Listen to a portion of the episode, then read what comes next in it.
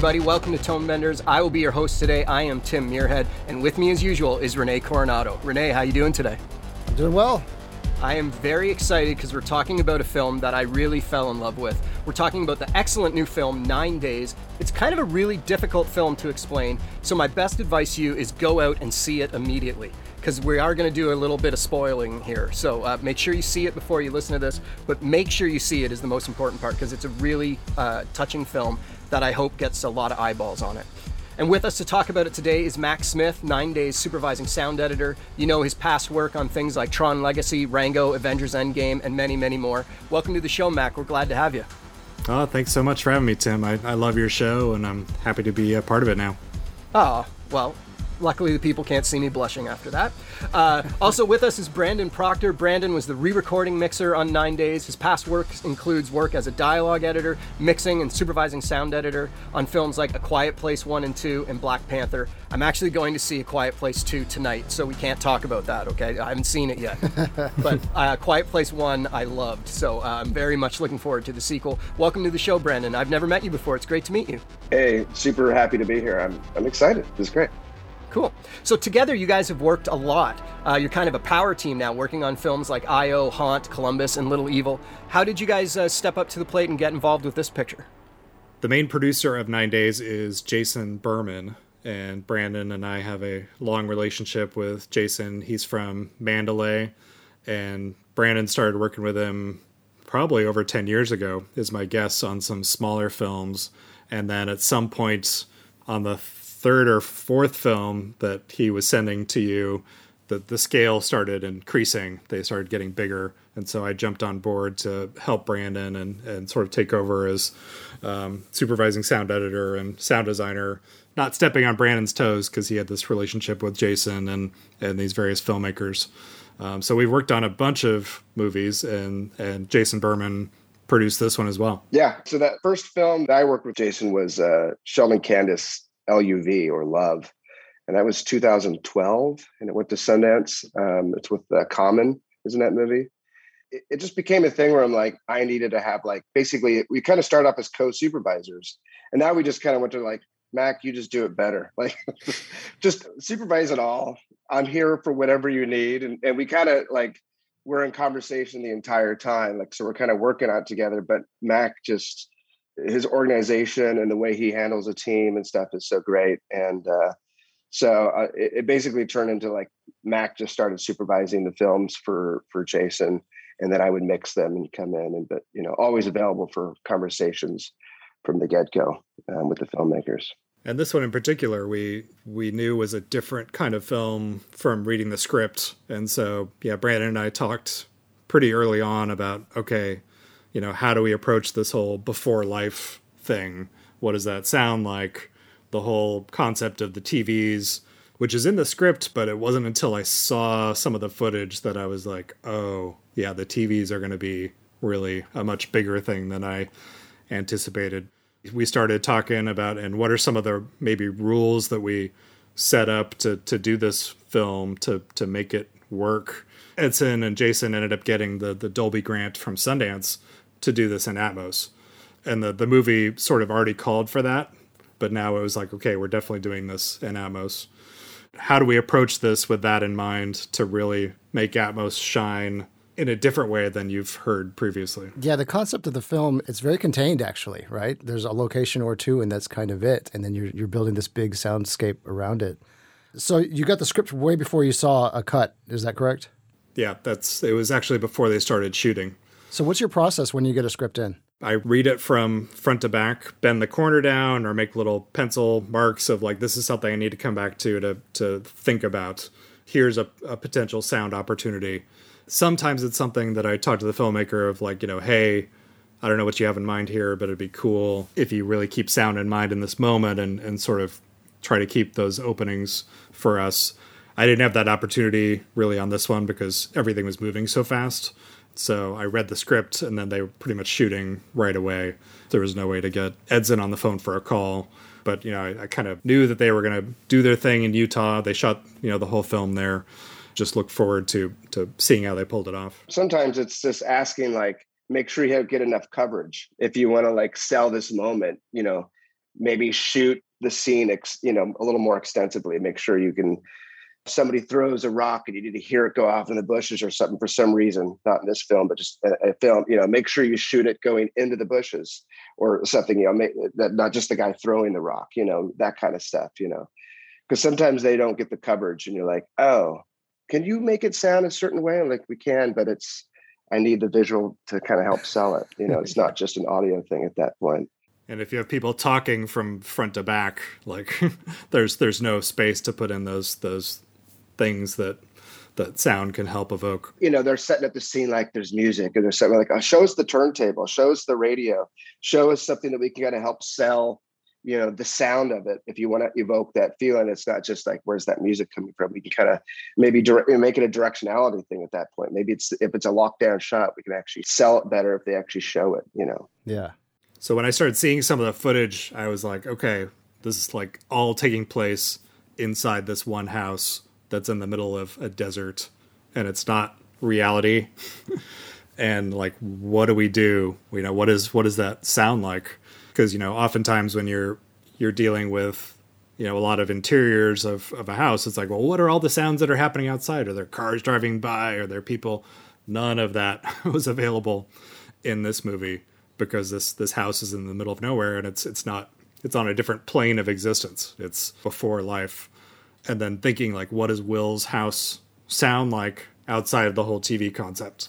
Like what what do we make that house sound like? And and really thinking about his character that that he's he's this character that has the the weight of the universe kind of on his shoulders. And and you can tell that he's somewhat depressed and and feels he has all this responsibility. So we talked about like let's make the house sound heavy you know let's let's not just have room tones but let's have all these sort of heavy drones and elements in there. We'll keep them subtle but that kind of like sets up how will feels a little bit oppressed. And then brandon came up with the idea of like well let's in the house like have all those ambiances just on the screen. Let's not put any in the surrounds. Let's have it all stick to the screen. So then when we get to these moments later in the film the moments where the characters go into a different part of the house that you didn't see before into this big space and have these moments, then we can really open up the sound field and utilize Atmos in a really spectacular way that hasn't been heard for the first, you know, 45 minutes of the film. So suddenly there's like this definite contrast that suddenly like everything opens up. Well, the TVs already have that kind of, you know, the TVs in the movie, they already have this kind of dimensionality of just placement, you know, but but then when we actually go into any of these environments or even the you know diy versions of these environments that's where life you know kind of comes alive and we can you know just use the entire room to kind of get us into it. Yeah the version i watched was was a screener and i watched it on my stereo rig at the house so i cannot wait to actually experience the thing in atmos properly. And the other thing that really struck me was that it's it's all like from a production design, very analog. You know, you got you got the cathode ray, you know, televisions, and you've got him like you know, physically like writing on a notepad and, and you know analog tape decks and all of that. Um, I'm sure that aesthetic was also discussed as as you guys came in. Definitely, um, Edson was very particular about the VCRs, how they had to sound really correct. This is the director. Um, you know, he grew up in Brazil. I think he's probably about 10 or 15 years younger than than we are but but I definitely as a sort of kid born in the mid 70s and growing up in the 80s had lots of VCRs and was always recording. So those sounds are definitely like imprinted in my brain. So mm-hmm. I was going through all the VCR sounds in our library and picking out bits and and playing them for Edson and making sure they were right. One of the interesting things though is is um I went to New York for a spotting session. This would have been November of 2019 to meet with Edson and Michael Taylor, one of the picture editors. They were working at Goldcrest in New York, so I, I showed up. We ended up just talking like for the first hour, not even watching any bits of the film. You know, I had seen it prior and had notes, but we were just talking about philosophy and life and what does life mean and all these things. And those conversations end up being just really informative when it comes to approaching a film like this. Because we didn't have a lot of time. It was not a luxurious schedule. We had a we had a small crew and the whole, you know, TV wall was super daunting for me to figure out like, you know, how do we do that? But as the more and more conversations we had, Edson was really open to like I want the TVs to represent life and the beauty of life. And so, but we have to have different emotions on the TVs. And he wasn't exactly certain of how he wanted to accomplish that. But I just, you know, started exploring like, well, you know, obviously we can put sound effects of people doing everyday life things on the TVs, but voices, you know, voices are important. And he said, absolutely. And, and the TVs are supposed to re- represent, they don't really explain this in the film, but they represent lives that are all within the same sort of slice of Earth. So it's it's lives in North America, Central America, and South America because they all sort of wake up and go to bed around the same time. Hmm. So so we needed to incorporate voices on the TVs that were not just English but also Spanish and Brazilian Portuguese. We set up a, a loop group session to happen at Goldcrest, you know, a couple months later where they we ended up having two days where we had one day that was kids and and people who spoke uh, Spanish and Brazilian Portuguese, and then the next day was was all English speakers. And normally for Loop Group, you know, you're you're watching what's happening on the screen, and you're have you're telling those actors like, okay, do the voices of those people, you know, in the back of the restaurant that are talking there, or or you know this specific line on the PA at a bus station.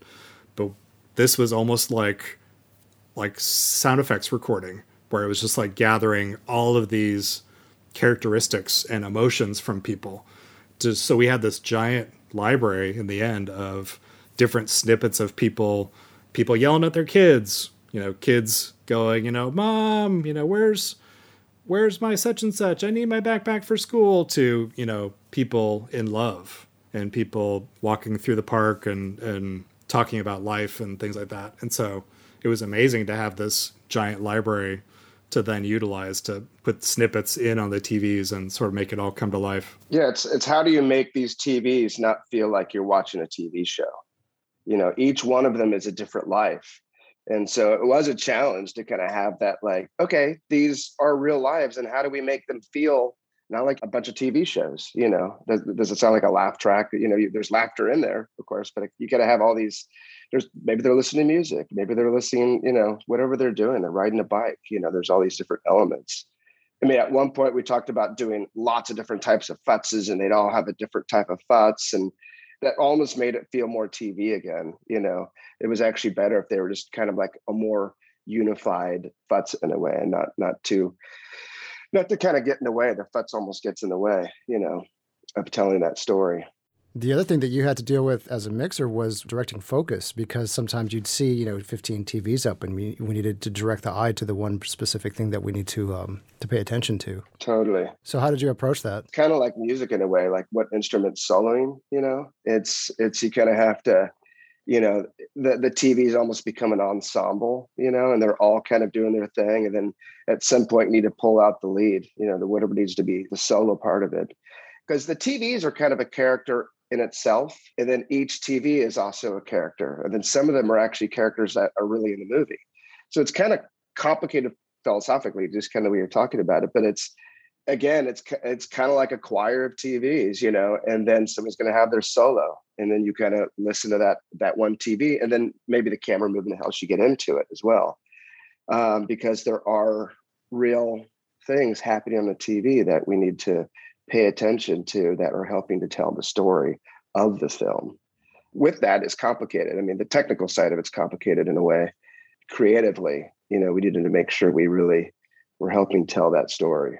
I'm interested in the technical side too. Like, how did you organize yourself? That was a big discussion too, um, because we knew that each TV had to um, potentially have uh, dialogue, sound effects, and music. In the picture side in the Avid, they had not done a lot of sound work on the TVs other than the hero TVs. Amanda, Louisa, uh, Fernando. I mean, those were the ones that were sort of like very specific story wise. But the other TVs they hadn't really done much with, and I was like, well, people might be listening to music. They might be you know getting in the car and listening to music, or have music playing as they're cooking or whatever. So I said, do we have access to music, and what can we do there? And the music supervisor, Linda Cohen, on this film, uh, works with this company Five Alarm Music, and it's this database that has like three hundred thousand tracks of music and they gave us access to that and so suddenly I was diving in. David Collins, who was our sound effects editor, uh, David's famous for working on a lot of those Star Wars stuff like Bad Batch. He's like a triple threat because he's a, a voice actor, he does loop group, he's a composer, and he's an amazing sound designer. So I hired him to help me specifically with the TVs. So he and I were diving into Five Alarm and finding tracks that were helping the mood at certain times. Um, so none of that stuff had really been picked before we started working on it. And then I broached the subject in that spotting session in New York with, you know, hey, when when Will goes into his office and the door is still open, can we still have the TVs? And Edson was like, "Oh, I hadn't really thought of that before." And I was like, "I think that would help, definitely, you know, drive some of the character and the mood because, like I said before, we couldn't put sounds of things outside because nothing was happening outside. So this was a way of sort of doing some of those things." So I had found this like track that sounded like a, a jazz nightclub, and I ended up putting that in when um, Emma first shows up. She shows up late. She's like the last one to be interviewed, and Kyo brings her into the office, and you hear this like jazz track going on in the background from a TV, and Edson just got tickled because he's like, "Oh, it almost sounds like." Emma and Will are on a date. and I, I, you know, and I didn't think it was going to like make it to the end, but it did somehow. So that was so much fun to like put all those things in there. But to go back to what you were saying of organizing, uh, Renee, we essentially had, I think, 10 Atmos objects that within each of those objects had dialogue, music, effects for various TVs. So sometimes there were 10 objects that were spaced around in the room that represented the TVs, but all of those elements were playing through each mono Dolby Atmos object. And those were pre-mixed from a from a previous session. We we made a special session just for the TV. So yeah. we had our dialogue Pro Tool session, our effects Pro Tool session, and then we had our TV session. We literally just called it TV. And each one of those objects had 24 tracks below it. And within those, it would be the English loop group or the foreign loop group and then dialogue effects foley every tv kind of had its own you know mix going on in itself so and then because it's each one had of it had its own you know atmos assignment we just made up mono so we could pan that one tv anywhere we needed to so if the, if we go around the room and not to try to take it out the viewer out too much we wouldn't go crazy but we could you know put one if the tv's higher or lower and then we could pan those tvs together so it kind of made it a, a, problem solver and a problem because it was a pain in the ass to do the M and E, um, and we had to do that because now I mean that's why we did it all in separate tracks so we could flip out the the foreign dialogue or whatever. There, you know, you just flip it out in the TV session and then lay it down. You've got your M and E, but it made it easy and hard at different times. I mean, it's just to wrangle it was just a different thing. And then when we're done, will anybody know this? The technical thing that we were trying to accomplish with it, it just seemed it was so difficult to try to make these TVs sound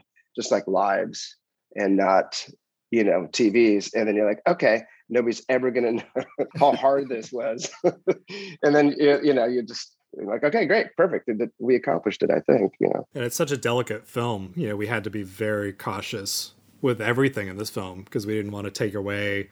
We didn't want to make anything that was too showy and crazy. And Edson is all about you know making it. He didn't want it to sound sci-fi. He wanted it to be grounded in real life. So it was while it's a quiet film, it was a big big challenge. Yeah, when you're totally exposed, there's just nothing to. Uh, there's no nowhere to hide.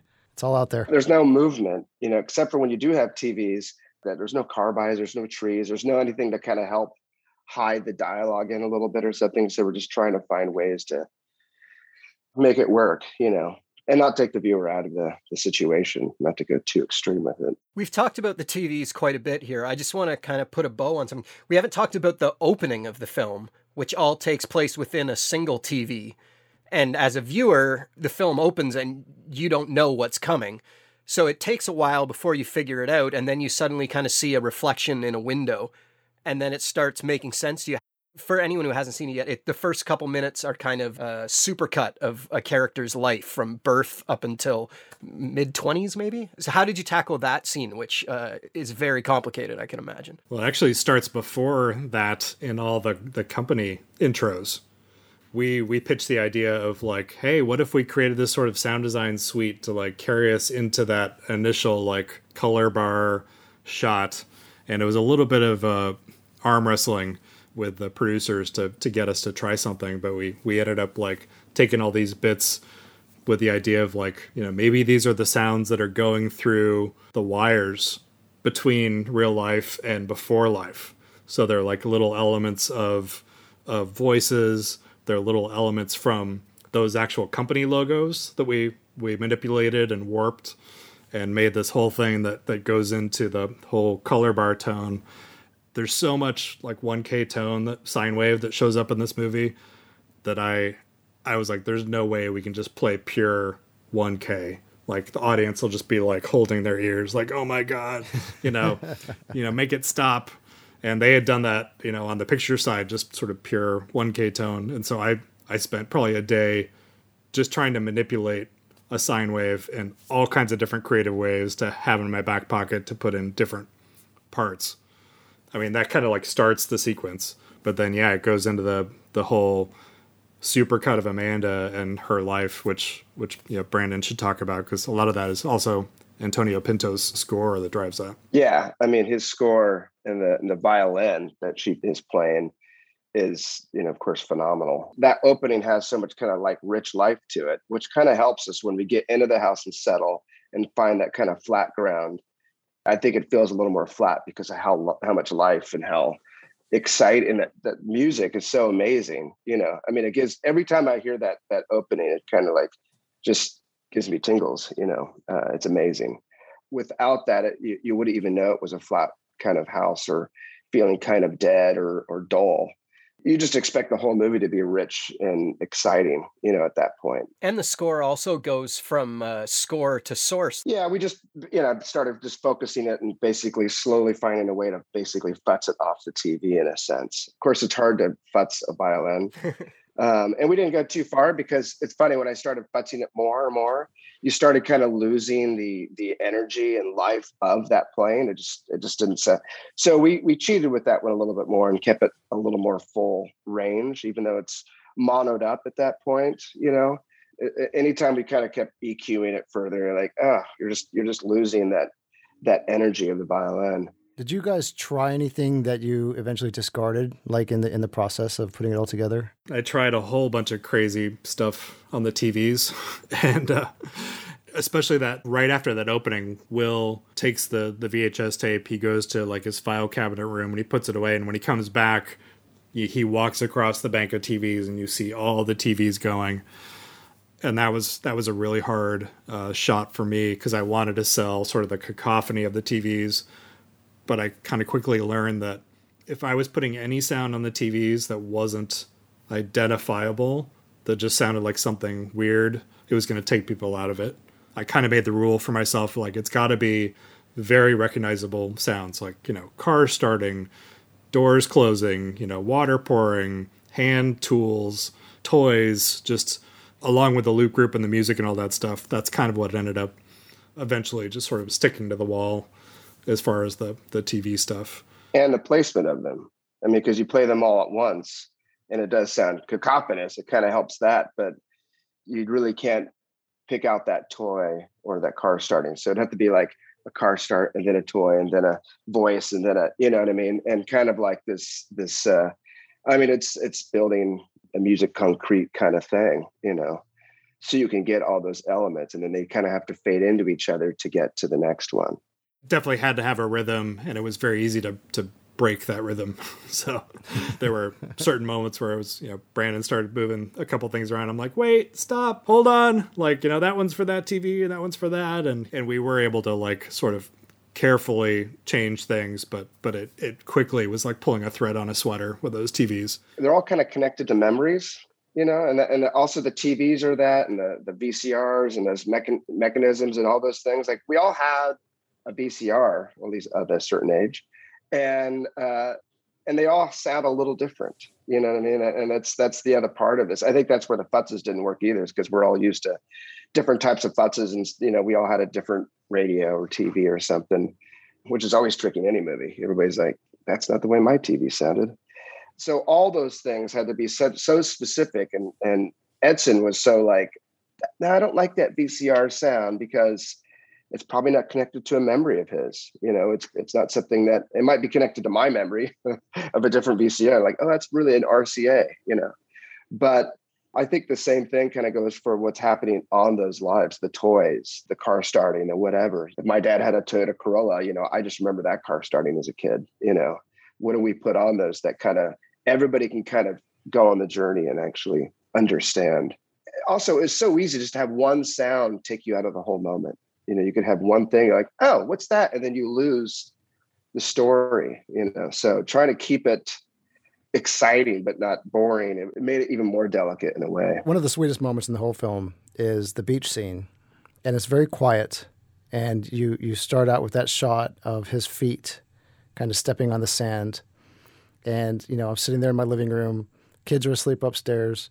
My wife has decided to come home from work and she's watching she's in this kick of watching the nanny right now. The fran drescher nanny sitcom? And so i'm sitting here watching the feet and i just hear fran drescher just honking off the ipad from the kitchen. And i'm like babe i love you but you gotta go upstairs so i can watch this scene.